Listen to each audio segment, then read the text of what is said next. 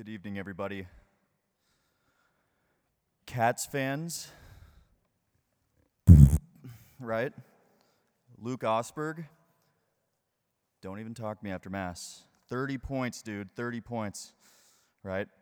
Anyway, now that we're done with that, let me preach to you, right? Just dive into what Jesus speaks to us today. Uh, we have a gospel passage today that, that can really invoke a lot of different reactions in the heart, right?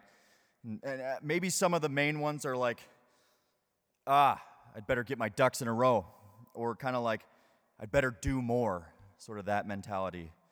Maybe, maybe it's kind of like, wow, God's really harsh. It's kind of scary, right? Or whatever, whatever comes to your heart. Uh, but we know and trust that Jesus speaks the truth to us. And I mean, while it's good to examine and review our lives, especially in the context of this gospel, to see where we need to grow and where we need to act in different places, there's something foundational that we have to have to solidify in our lives first, right? And I'd say this foundational principle is self knowledge and self acceptance.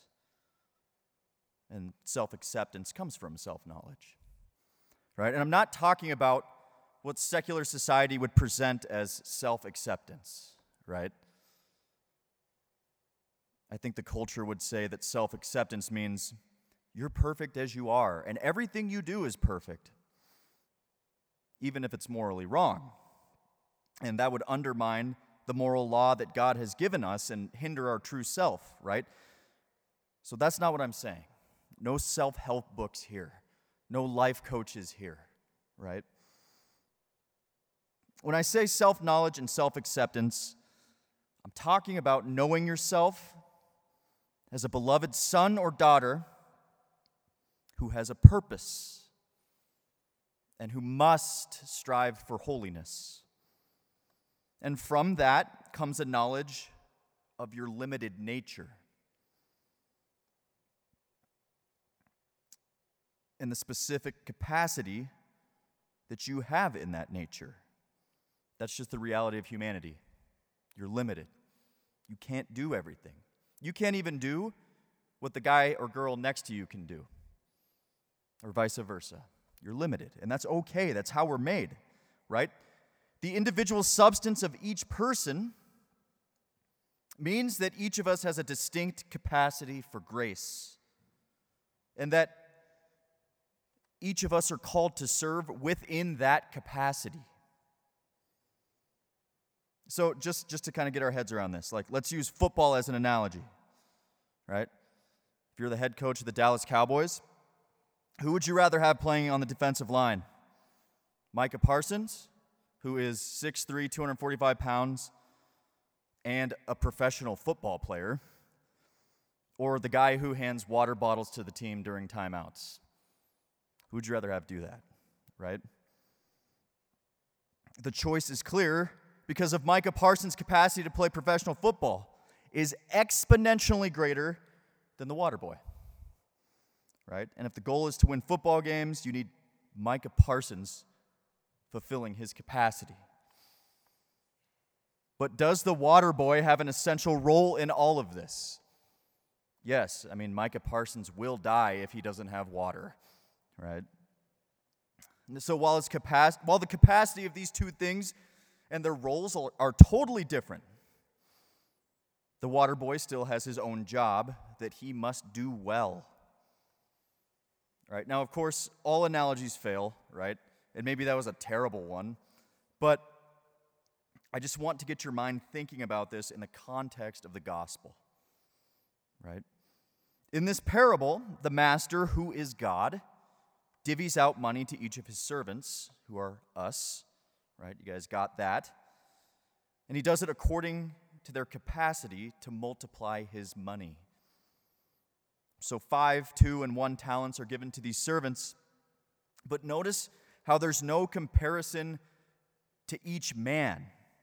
It's not a greater man and a lesser man, it's just a simple statement of fact that this is what these men are capable of doing. In fact, I would say God is totally merciful in this way because He would never ask something of us that's beyond our own capacity. He knows us intimately and gives us only those things that we're capable of. So the first goes out and doubles the money, and he gets 10 talents overall. The second goes out and doubles the money, and he gets four talents overall, right? But it's the third one that we need to look at. And I want you to pay very close attention to what the third servant says to the master when he fails.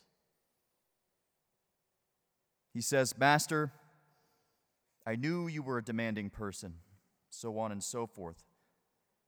But then he says this So out of fear, I went off and buried the talent in the ground. Out of fear. This servant, who may have had a small capacity to, to produce fruit for the master, rejected the master's call out of fear. Out of fear. And at this point, it really doesn't matter what his capacity was. He rejected God and had nothing to show for his fear. Isn't that the fruit of fear? Nothing. Nothing. Brothers and sisters, this man also rejected himself in his response to his master. He rejected his own capacity to bear fruit and to do his master's will. And so, to bring this into our own lives, I have to ask are we rejecting God's call to be fruitful in this life? Are we pushing away what He's asking of us out of fear? Do we even know what He's asking of us at this very moment? Do we even know? And another way to ask that question is Are we praying? Are we, are we listening? Are we silencing our hearts? Do we actually seek what He wants, or do we seek what we want and what we want alone? And say, that's what God wants because I want it. Brothers and sisters, each and every single one of you has been given life by a God who loves you. And in that life you've been given, each of you has a unique purpose which will glorify God and save many souls, but only if you choose it. Only if you choose it. And what does choosing that and accepting it look like in our lives? Well, first, it looks like coming to know yourself as a beloved son or daughter of a God who loves you. To actually know that to experience it. And that means you have to spend time with Him. And that means you have to give yourself to Him.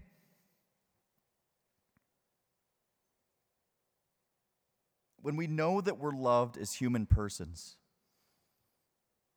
we become fearless in living our lives faithfully. Let's, t- let's take St. Paul seriously when he says, Perfect love casts out all fear. And with that identity as our foundation, then you come to know yourself, your limits, your capacity to bear fruit. And in that, you come to know the will of God according to how He made you, according to the gifts and talents that He's given to you. And with those things in place, then we can pursue God's will in our lives in a true and authentic way without anything to fear. Will there be people who exist with a greater capacity to bear fruit than you? Absolutely.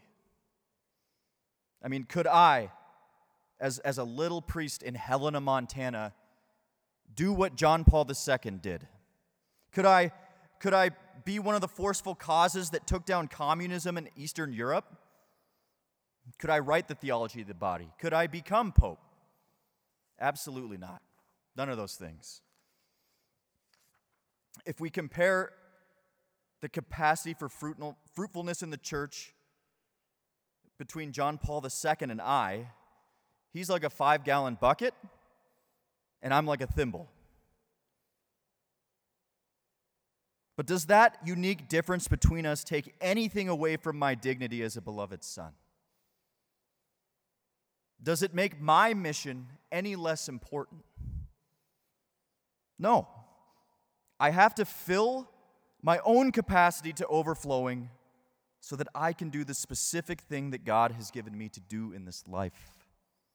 And that's how I'll find joy. And ultimately, in doing that thing, that's how I'll get to heaven. And the same is true for each and every human heart. We must come to a deep knowledge of ourselves and know ourselves as beloved and seek the Lord's will for our lives at every moment. Brothers and sisters, we can't worry about God's will for somebody else. But most importantly, we have to overcome the fear of what God is asking us to do with our lives. We're made for something beautiful. Each one of you, made for something beautiful. Brothers and sisters, if we can do this, if we can come to know ourselves and trust God fully and follow His will day in and day out, it's in that that our heart will be full.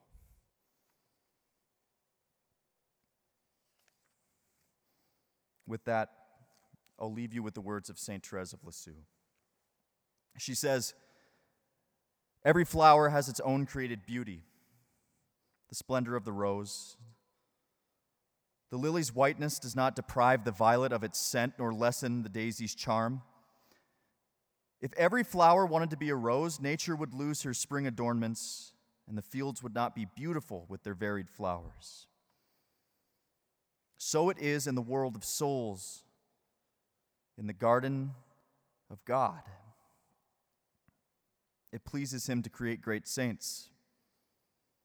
But our Lord's love shines out just as much through a little soul that yields completely to his grace as in the greatest.